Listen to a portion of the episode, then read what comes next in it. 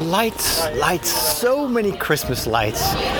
I'm walking here in the streets of Trastevere, a beautiful neighborhood in uh, north of the river Tiber in Rome. And all the bars and restaurants on both sides of the street are covered in beautiful Christmas lights. Rome is, um, is going all out when it comes to Christmas decorations. And what I love is that it's not just uh, the tiny standard lights, but they also twinkle. And it's in good taste. So sometimes these Christmas decorations can be very like over the top and all sorts of colors. But this is all really nice, like almost like a golden glow.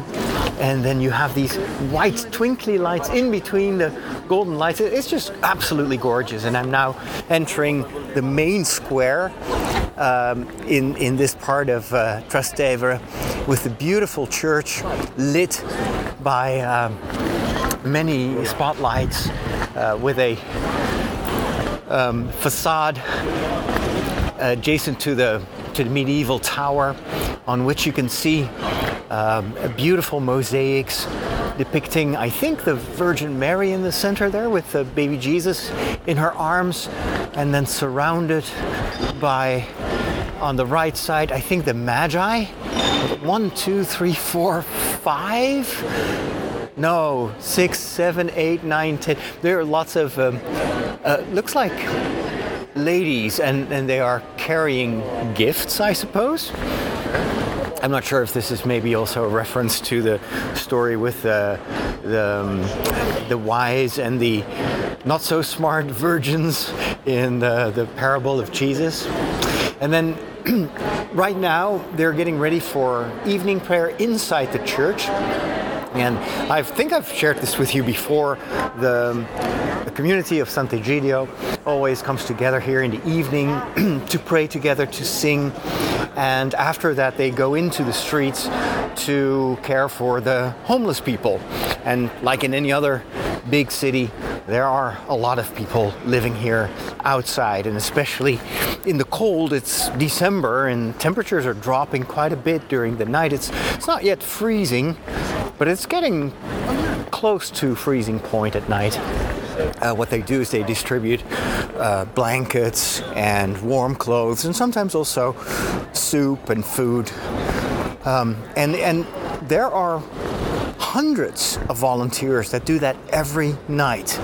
And before they go out in the streets, they pray together and they sing together. It's really beautiful. I won't go inside because I think um, uh, I, would be disturbing the service if I would be talking into the microphone. But maybe some other time I'll take you inside. Uh, I'm currently recording a series of um, of podcasts in the like the classic way. It's, it's how I got started in podcasting.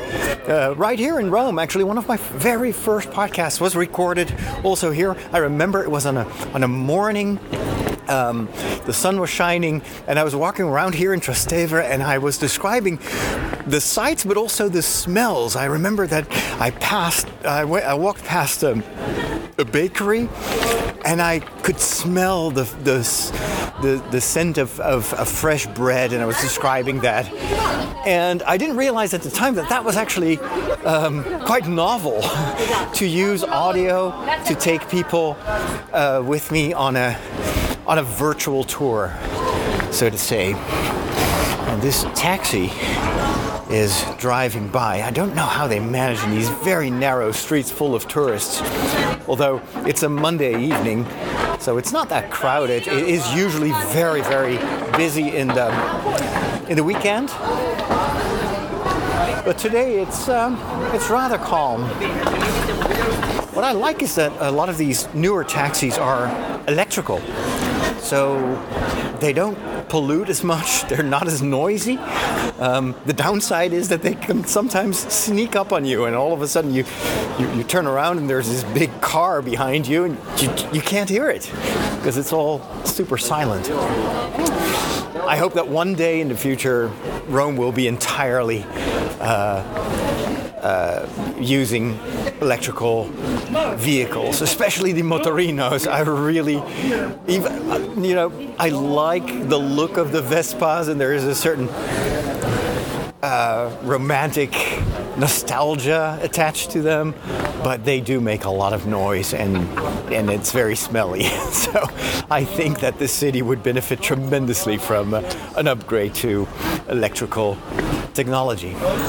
So I've been here in Rome for two days now, two full days. I arrived on Saturday evening, um, and I'm staying this time in the um, in the College of the Norbertines.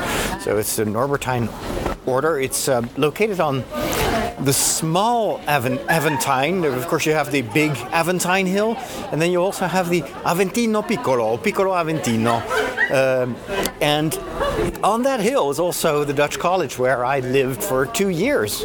So I was very familiar with the surroundings, and I was super happy that I uh, was able to get a, a room there for the next week. So I'm staying until Saturday, which is the day before Christmas Eve. It is a bit weird. We have a very short Advent time this year. So this, this upcoming Sunday is going to be already the fourth Sunday of Advent. And so on, on, Sunday morning, it's, it's the fourth Sunday, and then the evening, it's already Christmas Eve. So it's a bit of a it's a bit of a, a rush, I would say. But um, I'm super happy that I can spend this last week leading up to Christmas here in beautiful Rome. And it's so Christmassy. It's really lovely. Here on my right is a is a Christmas market, although it's not really a Christmas market. I think there's one stand here that sells Christmas stuff. The others just sell what they usually sell. It's just now all decorated with uh, uh, with uh, holly and and green and red decorations. And this old tree in front of this this church is partially covered in, glis- in glittering, glittering lights, and you have these ropes with lights extended in all directions. So it is a bit like the party tree in in um, in Hobbiton, but then instead of the the what is it? The little flags. They they have lights. It's it's actually quite nice. So I'm going to cross this busy road here to get to the other side of of Trastevere because I'm heading south. Yeah, south. I'm heading. Actually, I'm going straight to the south. Um, my, because um, Trastevere is north of the Tiber, although the Tiber kind of turns and twists through Rome. But um, if I walk straight south for about an hour, I'll be home uh, and I can go to bed. So i have been staying here uh, for two days now. The first day, Sunday, was amazing. The weather is gorgeous this, this entire week. I'm so lucky. I've never, I don't, I don't remember ever having this quality weather the week before Christmas. I lived here for two years and it was always raining around this time of the year. Um, nasty weather, lots of wind.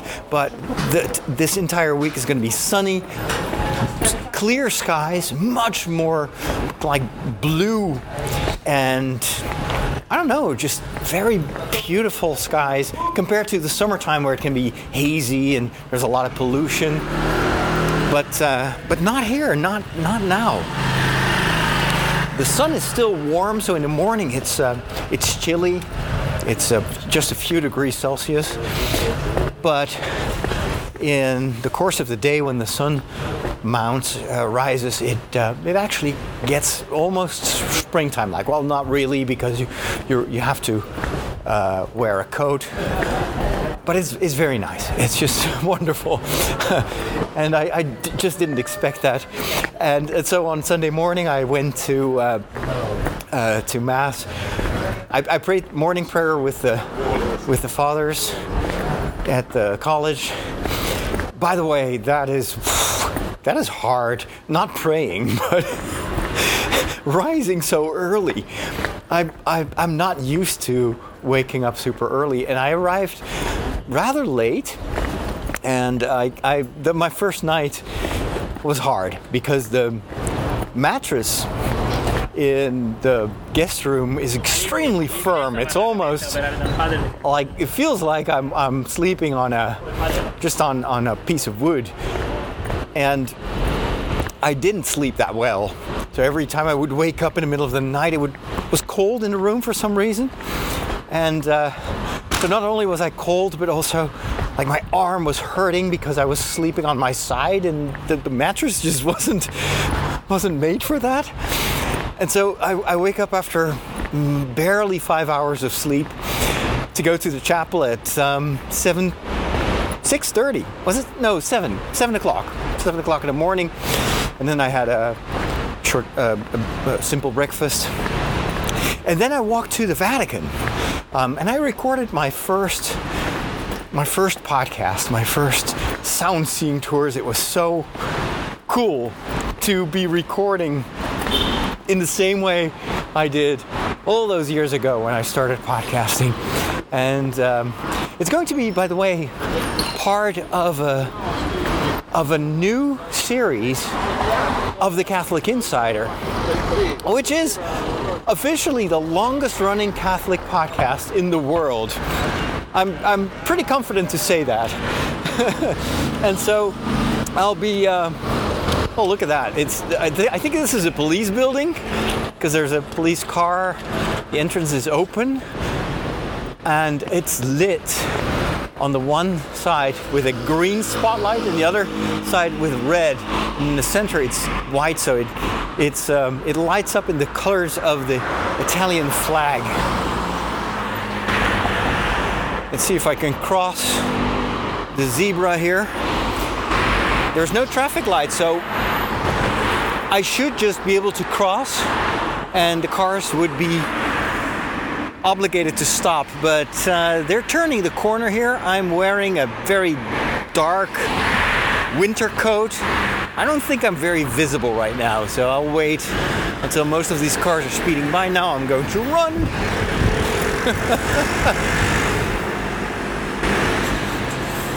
now I'm in the in the center, like in this triangle. Now I'm going to run to the other side.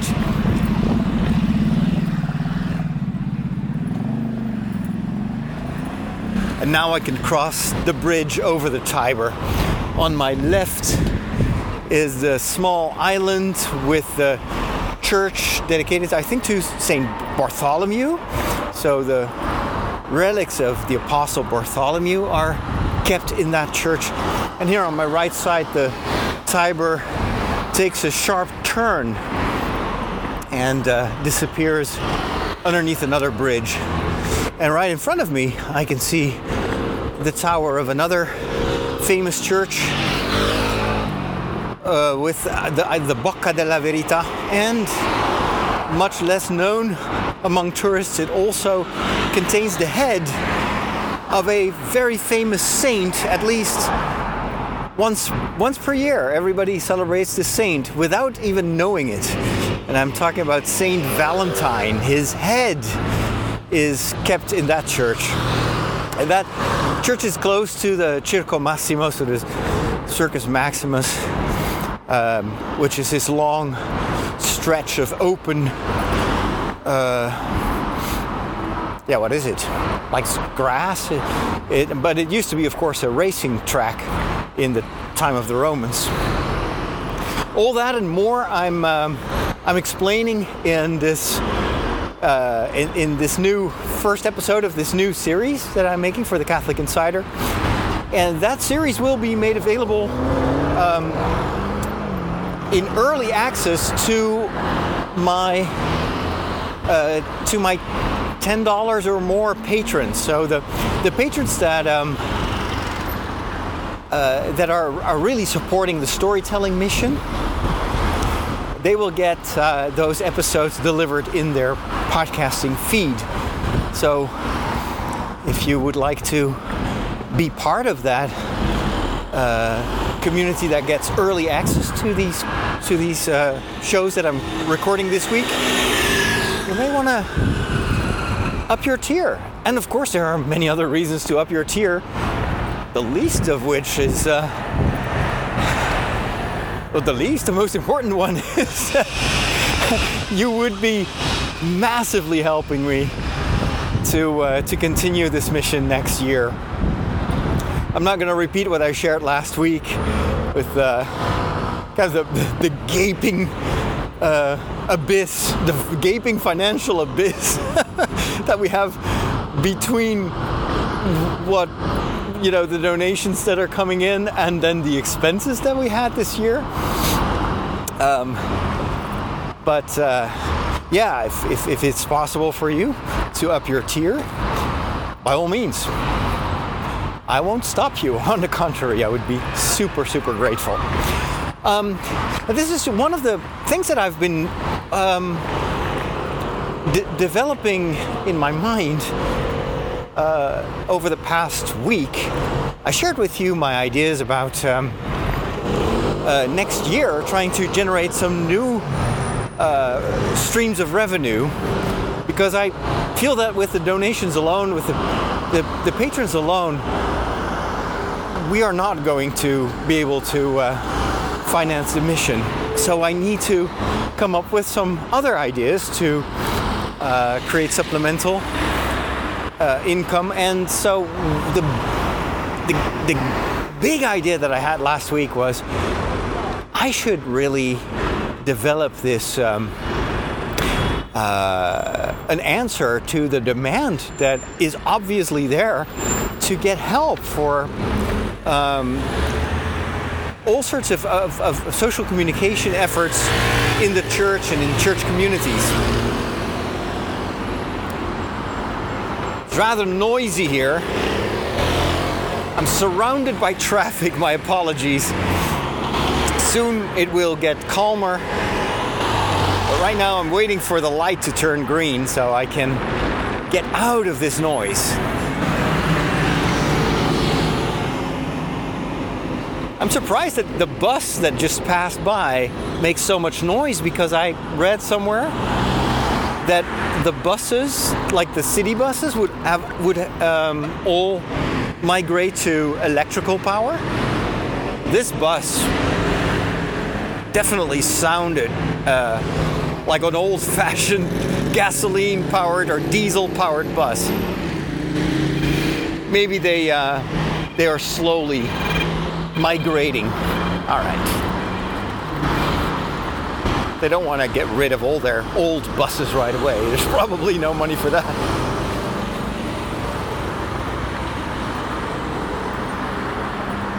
It's completely dark outside. There is a moon, but it's behind me somewhere, hidden behind behind the pine trees and I'm now walking up a hill because the the racetrack of the of the Circus Maximus is kind of on the on the left side of one of the hills here in Rome. And I'm going to take a shortcut through a, a neighborhood so the I can see the beginning of the track here, and beyond it, beautifully lit in the dark, are the ruins of Emperor Nero's palace, or what remains of that, as well as some other buildings. It's always a very impressive sight. And uh, when I was studying here, it wasn't lit like that. It was lit, but with these old fashioned orange lamps, and now they have LED spotlights, and it's spectacular. It's really beautiful. They, you can tell that they did uh, like light design to add a lot more depth and texture to uh, the facades of all these ancient ruins. They're really gorgeous. Um, but soon I want to be able to see that because I'm going to leave the busy, the busy road that goes around the Circo Massimo, and I will walk through this hopefully much calmer neighborhood. By the way, I'm recording this on, on my phone. Um, I try to to travel even lighter than I normally do. So I I always travel super light. I never take any carry-on luggage because it can get lost. It can all sorts of things can happen. And so I always travel just with uh, one personal bag, which now has to to fit underneath the seat of the person in front of you.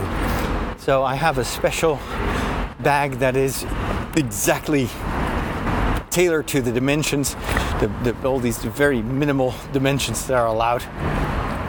And uh, normally, my, my my bag is filled to the brim with all sorts of equipment, mostly cameras and lenses and battery, battery charges. But this time I decided to uh, simplify even more and to just take my phone. And because I wanted to record the the, the new episodes of the Catholic Insider, um, in in really high quality stereo sound. I took my uh, my digital microphone with me, but it's very light. It's all plastic, um, and so it is. Uh, it's much lighter than the cameras. But for filming, for photography, and also for to record this podcast, I'm just using my phone. And I really love the fact that I can go out the door without having to carry a bag. It's just a phone in my in my pocket, and I can take it out immediately when I see something nice. Like uh, this afternoon, I was walking around here in the neighborhood, and I saw this cat sitting in the sunlight, enjoying almost like a pensive, meditative. Uh, posture and I took a photo and it's it just turned out so nice and I would have never been able to take a picture like that with my old equipment because it would take time to get it out of my my bag. I'm walking alongside a, a, a huge wall here that surrounds um, the property of I don't know maybe it's a religious order and I just passed by a man who is asleep on the pavement here uh, next to the wall. He's covered in a, the sa- exactly the same blanket that I have in my room. I recognize the pattern, and so I wouldn't be surprised if uh, these are donations from uh, one of the monasteries here. Uh, they usually all have the same type of blankets. The poor man is just sleeping there in the cold. And uh, I'm always shocked when I see uh, news reports from the United States in, in a number of big cities. There are entire villages almost of homeless people, and they live sometimes in the center of a big city. Uh, and so, even though even though uh, cities like Rome have that uh, reputation of having a lot of homeless people and beggars, um, in fact, the situation in, in, in very rich countries like the United States is so much worse. And I, I really hope that there too, and actually I know that also in in in those cities in the United States that there are groups of volunteers that are doing what they can to be close to those people and to continue to make them feel like they are human beings just like anyone else. And the fact that you may have lost your home or your money, is oftentimes a, a combination of, of events and we hardly ever re- realize how vulnerable we are. Um, and, and this could happen to us as well. Oh, I know where I am right now. This is the beautiful, I think I've actually took the wrong turn but I do recognize this church. This is where the Pope used to go on, let me think, I think on Ash Wednesday. I don't think, I'm not sure if he did it in the past couple of years because he's been, of course, much less mobile now that he's had so much trouble walking. But in the past, the Pope would always come here. And here, if you go through this gate, there's this beautiful park. It's closed now, obviously, um, and uh, all over all over the surface of the park, you have these orange trees. And it's a gorgeous. And if you walk to the left here, alongside the uh, the wall of the church, you have a, a beautiful view of the city of Rome. Because, as I mentioned, we're on top of a hill from which you can overlook everything. So the fact that I'm here means that I'm actually I'm actually lost. Well, I know where I am, but I don't know how to get home. Um, so let me see. I think I I crossed the Tiber. Yeah, I should be still going more or less in the right direction. Oh well, you know, this is Rome. It's always possible to ask. The Santa Sabina, that's what I, that's the name of the church. I even filmed uh, an interview here. Uh, Complesso Monumentale di Santa Sabina. And they're currently uh, working on, there are all sorts of restorations going on. I, I, recall that here. Uh, um, this, this was a crazy assignment. So I got a call, um, and I think it was on Monday. I got a call from the broadcast organization that I worked for, and they tell me, "Hey, are, are you free on Wednesday?" And I think, okay, is there, some, is there a meeting I can come to Hilversum, which is where the company building is? And they said, no, actually, we would like you to go to Rome because there is a group uh, of university students, of theology students, and they are currently visiting Rome. And actually, we want to do. Um, we want to do an episode of, of your TV show about that. Apparently, they struck a deal with the university. Um, they just forgot to make arrangements, so they had no one to go to Rome and film it. So I was like, okay, I can do that, but since this is uh, like a last minute thing, I really need to have some extra help when it comes to editing. And back then, I was super modest in my requests. Like, uh, I, I probably need a little bit of extra budget to hire an editor for a day thinking back of those days, I'm thinking, oh man, I, I, I should have doubled my rates or tripled them. They had no alternative anyway. So here is another square and a, a wall of um, what looks like a big, um, uh, what is it? Uh, gosh, the word escapes me. Where you bury people, burial place. and there's a church also on the premises. Here's a, an entrance. And this is called San Anselmo. Uh, so this is actually this is part of the uh, university. There's another university here. Um, uh, because they teach philosophy and theology. They have a liturgical institute here. San Anselmo. Oh, yes, here's the entrance. I do remember this. We had a student at the Dutch college who studied here. I just never realized it was in this part of the of the city. All right, well, just walking alongside the walls of the university premises here. On my left are some beautiful uh, buildings as well. This must be probably also a, a, a collegio. So this is where oftentimes dioceses or, well, usually countries um, or, or religious orders would just build their houses. Oh, wow, look at that. This is a, that should be a hotel or something like that. It's a, it's a, a, a beautiful, I would say, I would say 19th century building and it's all pink except for the pillars and the the the, the, the, the window sills, they're all in white, but then they completely covered it with Christmas lights. And they've got these, these, these long, uh, what is it? How do you call that? Ah, not sure, but anyway, it's just like these guirlandes in, in French. I'm not sure what the word is, um, but it's it's absolutely beautiful. Still, no idea where I am. Of course, I should uh, check my uh, the map on my phone, but I'm afraid that if I do that, that it'll stop the recording.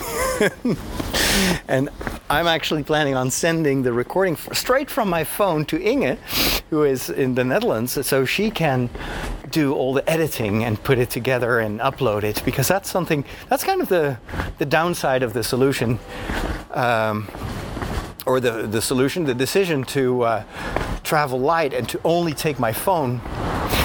My professional audio recorder uh, it works with an SD card but there's no way that I can transfer the recordings to my phone um, if I wanted to do that, I would have needed um, a laptop. But I was thinking I'm trying to travel light. If I take my laptop, it's going to add more than a kilo. It's like a kilo and a half, I think, the, the MacBook Air. Um, plus, and that's not the only thing, I also have to take the charger. I need to have a hub because the MacBook Air doesn't have an SD card reader.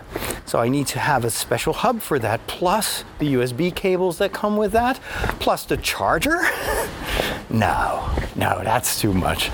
So um, I figured, you know what? Let's record it with the phone. Um, and the stereo recordings and all the, you know, the nice sound seeing tours, high quality audio, all that. Um, something tells me I've got to go down here to the right but it may be completely wrong. I do hear a church. There's a church bell, church bell tolling in the distance. I hear the sound of the, one of those fountains. They have water here streaming. Let me see if I can let you listen to that. You hear this sound? That is one of the uh, public fountains, and they are all over the city. And this water is actually drink drinkable water. It's high quality water, um, and it's available everywhere in the city for everyone. And this is apparently even regulated by law. They have to have these drinking points, uh, but the water itself is, I think it's it goes straight into the ground. Um, so it's a bit of a waste of all that, you know, nice high quality water. But I guess it's also for the safety of the population and uh, especially in the summertime when it's super warm, you need to be able to stay hydrated. Uh, okay, I, I still believe I have to go down this road. It's a hunch, and it's usually when I follow this hunch, it's completely the wrong direction. so classical. But uh, oh well, since we're recording the walk, you know, who cares? Uh, when I'm done with this recording, I'll check the map. so that is why I'm recording this on the phone. I'll send the file. It's an M M4V file, so it's a proprietary Apple format audio. So that still needs to be converted to MP3, so you can actually listen to this and all that. Uh, thankfully is done by uh, by Inge. and so, yeah, so I'm still kind of figuring out how to um, what the best workflow is with this very small amount of uh, of equipment, but it just the, the the the possibility to just walk around with my phone instead of all that equipment is amazing. I love it. I did also today, that's another thing that I did, um, and, and on Sunday as well. So on Sunday, I totally lost track of what I was telling you. So Sunday, I went to the Vatican after breakfast. Um, I celebrated concelebrated mass in the Dutch church there, and then I went to St. Peter's Square for the Angelus prayer. And I was very surprised that there was, was, such a huge crowd. Normally on Sundays, there is a you know sizable crowd, a couple of thousand people, but this time the entire square was full of people and lots of kids, lots of families. Turns out that that was the Sunday on which the Pope traditionally blesses the uh, Bambini Gesù. So the every Catholic family Oh, turns out I was right. Uh, this is the right direction. I do recognize that road. Anyway, so uh, every Catholic family, and also probably the non Catholic families, they all have their presepe, so their nativity scene. And uh, it's a tradition that in Rome you take the statuette of the baby Jesus to St. Peter's Square, and then the Pope blesses the statuettes. And then you take it home and you place that statuette that is blessed by the Pope on Christmas Eve. You place that in the uh, in the manger. I love that tradition. I think it's wonderful. And so you had all these kids and also grown-up man like there was this guy you may have seen this on uh, uh, on my socials with the, uh, the, photos that I took um, of this guy and he was completely dressed up in a in a Christmas in a Santa Santa Claus suit and he was also carrying this beautiful statue of uh, uh, a pretty sizable baby Jesus that he that the moment the Pope spoke the blessing, he lifted it up, and he was moved. I could tell that he was moved, and it was such a an amazing combination of the like the really over the top Santa costume, and then to see this this guy so moved by what was happening. It was a a really touching moment. And then I went to take a look at the the nativity scene on St. Peter's Square itself. Now, of course, that scene still was missing Jesus um, because it's a tradition here that you only put the infant Jesus in there when it's uh, when it's Christmas. But what they did is they made they made a nativity scene to honor the original uh, nativity scene by by Saint Francis he was the one who started this tradition. So um, at one point, he, he wanted to visualize the nativity story for um, the people he was trying to reach. And so he went to see, I think, a farmer, and he asked, "Can I? Can you give me a, um, a, a, a what is it? A donkey and a um, an ox?" And and then he asked one of one of the people of the village. There was a, a family and they just had a, a baby, like a newborn child, and he asked them if he could uh, use that child for that nativity scene. So it didn't have Mary, it didn't have Joseph, it had just the the two animals, and then in the center was a manger, and uh, and Francis deposed the, the live baby in there. and people never forgot. And ever since that day, this is, I think, 800 years ago, this became um, a worldwide, a global tradition. And so to honor the fact that it is 800 years ago that St. Francis came up with that, um, they have constructed this this kind of impression of what it might have looked like. And uh, there are also some Franciscan, the statues are very lifelike. Um, and there are a couple of Franciscan friars also standing among the characters of the nativity scene. It's really beautiful. It's a very traditional scene, which I like. Some years they've had these experimental nativity scenes, and so every year another region um, is asked to provide the Vatican with a with a nativity scene, and so sometimes you get these really weird, almost alien versions of the nativity scene. But this year it's very traditional. It's very beautiful. And what I what I did, and this was very cool, I filmed um, that day in 3D, and I also did that this morning. Um, so I, I used the, the new functionality of the iPhone Pro Max to film in 3D for the Apple Vision Pro. Now, of course, I'm not planning on buying an Apple Vision Pro because I don't have the money. It's a very expensive device. But this being Apple, I'm just counting on that, on the fact that in a couple of years from now, this will be mainstream technology.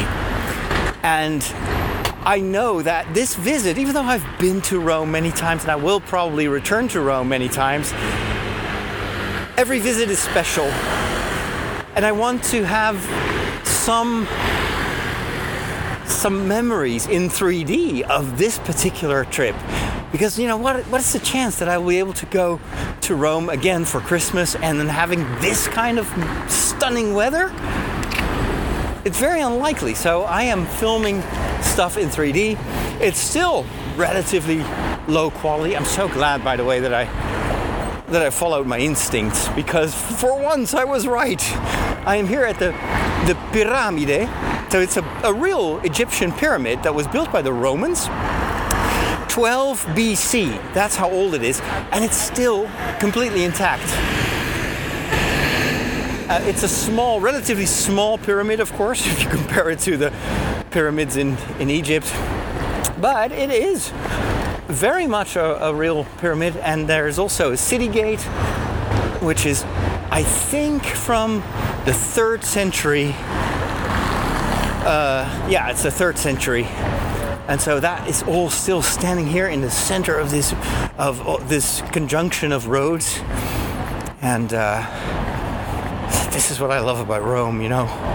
Every street corner, there is a there is history, there are stories connected to all these buildings, and that's that's what I'm actually recording in this uh, uh, new series of the Catholic Insider. And and I just just while I was recording, I realized how much I missed it and how, how much fun it is to to tell stories with just audio. So I'm I'm I'm really eager to share that. Uh, and and I, I hope that uh, I get to do it again. no, of course. it all depends on how we are able to uh, to uh, to keep doing what we do, and and of course with the all the plans for uh, more diverse activities next year, um, I'll have to be prudent with my time, but I think so. So one of the things that I did was to try to get the word out about this trip to Rome. So I uh, planned with Inge to send out um, an email blast to. We have a, a, mailing list which we haven't really been growing over the past few years because it, it, it just never really was our thing, and we couldn't find the time to. Uh, to write, or we thought we didn't have the time. We focused a lot on the production of the programs itself. Um, but I'm more and more aware of how important that mailing list can become um, if we plan it properly.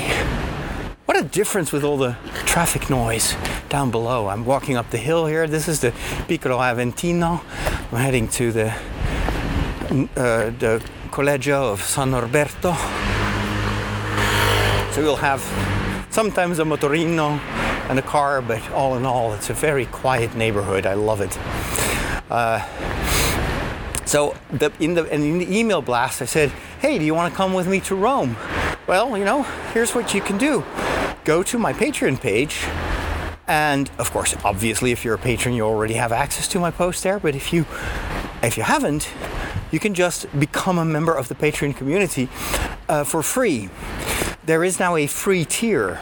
It doesn't give you much in terms of, you know, uh, perks, but it does allow you to watch those updates and what I'm what I'm doing now is I post stories every day. Uh, whenever I have time, and now tonight I'm not going to do it because I'm tired. it's, and it's late. What time is it now? It's a quarter past nine. Yeah, in half an hour I should be in bed and sleeping because tomorrow mass is at 6:30. Um, but uh, uh, in the email, I was constantly saying, "Well, hey." join the community, join the community. So that's my current call to action. And I'm doing this on purpose, and I'll talk a bit more about this um, in the final part of this walk, uh, the, the, like the extra mile that I record for my patrons. But uh, the, the idea is I. Uh, uh, over time want to more and more include calls to action so that the the moment that I encounter someone, someone who's maybe watching a video or downloading a podcast or whatever, what I always want to include is a follow up. Like an invitation. If you like this, do this. And that is to train myself to think more in terms of creating a, a lasting bond. And that's relatively new in my approach to my community.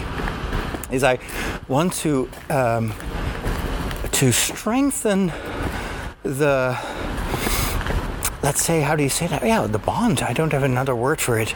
Um, and there are well-known, established, successful routines or methods for that, which I've never really applied because I always associated them with like marketing, sales, and whatnot. But I realize more and more that in a way, I do sell a message. I do sell uh, hope and inspiration, and I want to find clients for that.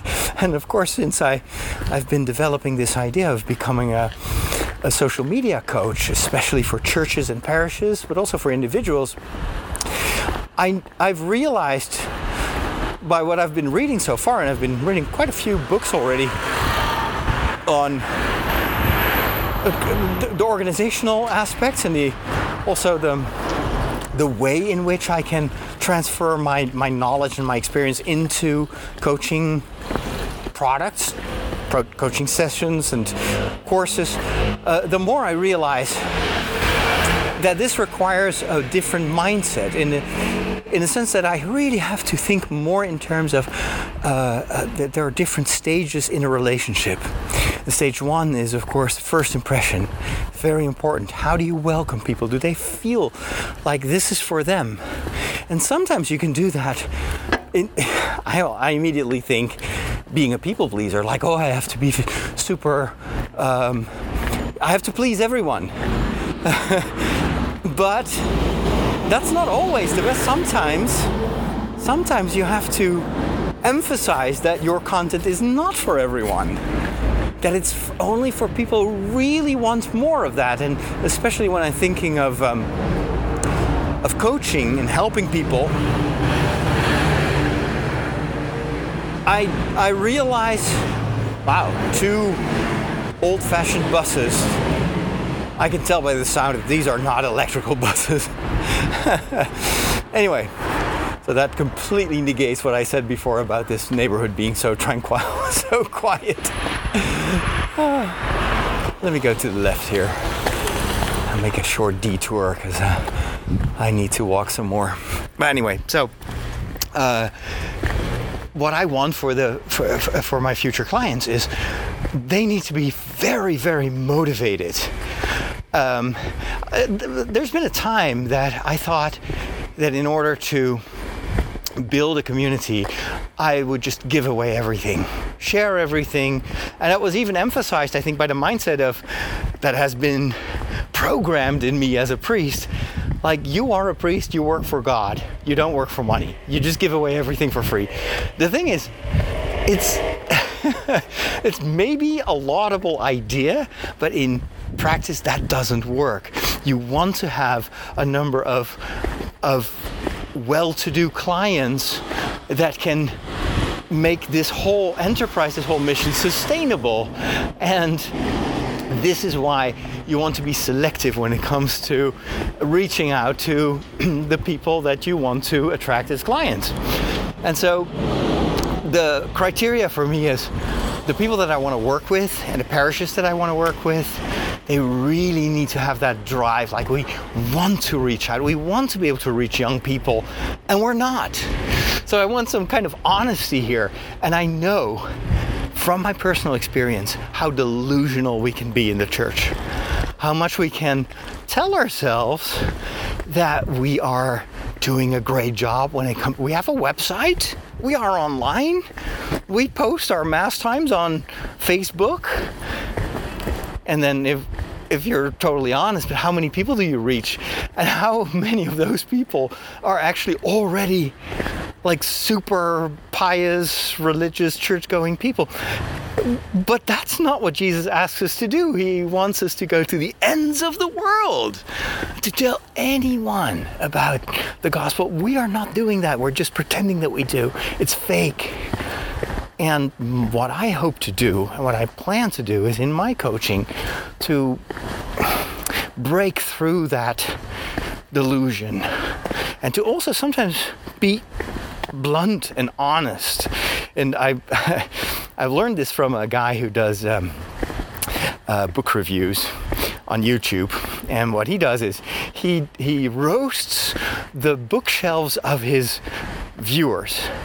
So he's got a lot of followers, and they send him photos of their bookshelves, and he says, "Oh my goodness, I cannot believe that you read this book. I don't. I no longer want to be your friend because this book is awful."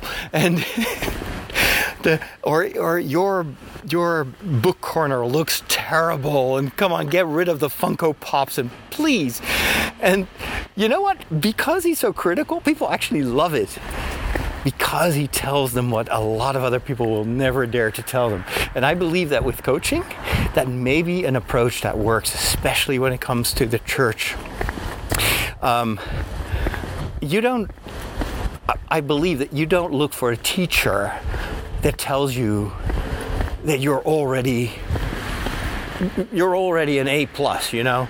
You're you're a fantastic student. I have nothing to teach you. No. You want a teacher to be strict and to tell you here is where you can improve and sometimes this is where you need to improve. And otherwise you will fail the bar. That is I think what what I'm what I feel I need to learn in my future outreach to potential uh, people that I want to help with coaching is they really need to be aware of the fact that they need a teacher, that they need a coach, that they can improve.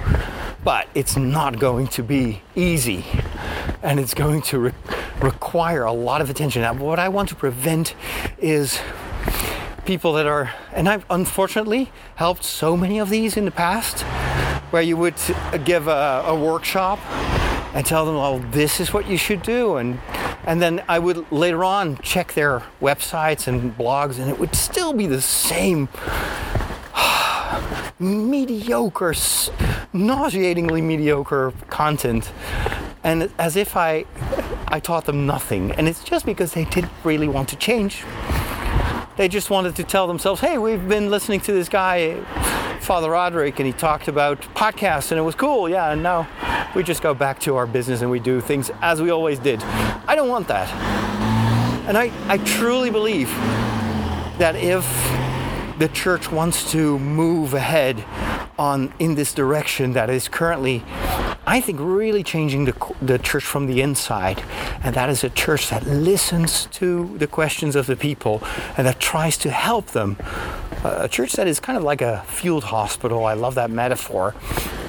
Um, you, in order to be a good doctor, you need to first listen to your to your um, patients, but you also need to be a good doctor. you need to know what medicine to administer and how to administer and when. And I think communication, in many ways, is is medicine. It's medicine for the soul. It's the, it's the good news of Jesus. But you have to know how to bring it. And in what which doses you have to give it to this or that patient. So it, it, it requires so much. And that's why I, I believe I really have something to bring to the table not just something. I have a lot to bring to the table. I've got 20 years of experience in social media, 25 if you count my years that I was blogging about Star Wars and faith. There's almost no one that I know in my field who has that kind of experience. And also, I've, I've tried out so many things. I've failed so often. All that I think is so valuable to the kind of teaching that I can bring. Anyway, as you can tell, I'm quite excited about the future. I'm so happy. No, I'm really excited. And well, anyway, that's uh, you'll hear much more about that in the weeks and months to come. But I'm almost home, and I still need to talk a little bit with my patrons, if if that's okay with you. And of course, if you want to join my patrons, patreon.com slash Father Roderick. And if you sign up for the $5 or the $10 tier, you'll get the premium version of the walk every week, as well as, you know, for the $10 or more patrons, you will get these new episodes of the Catholic Insider recorded just for you. I will talk to you soon. Take care and God bless.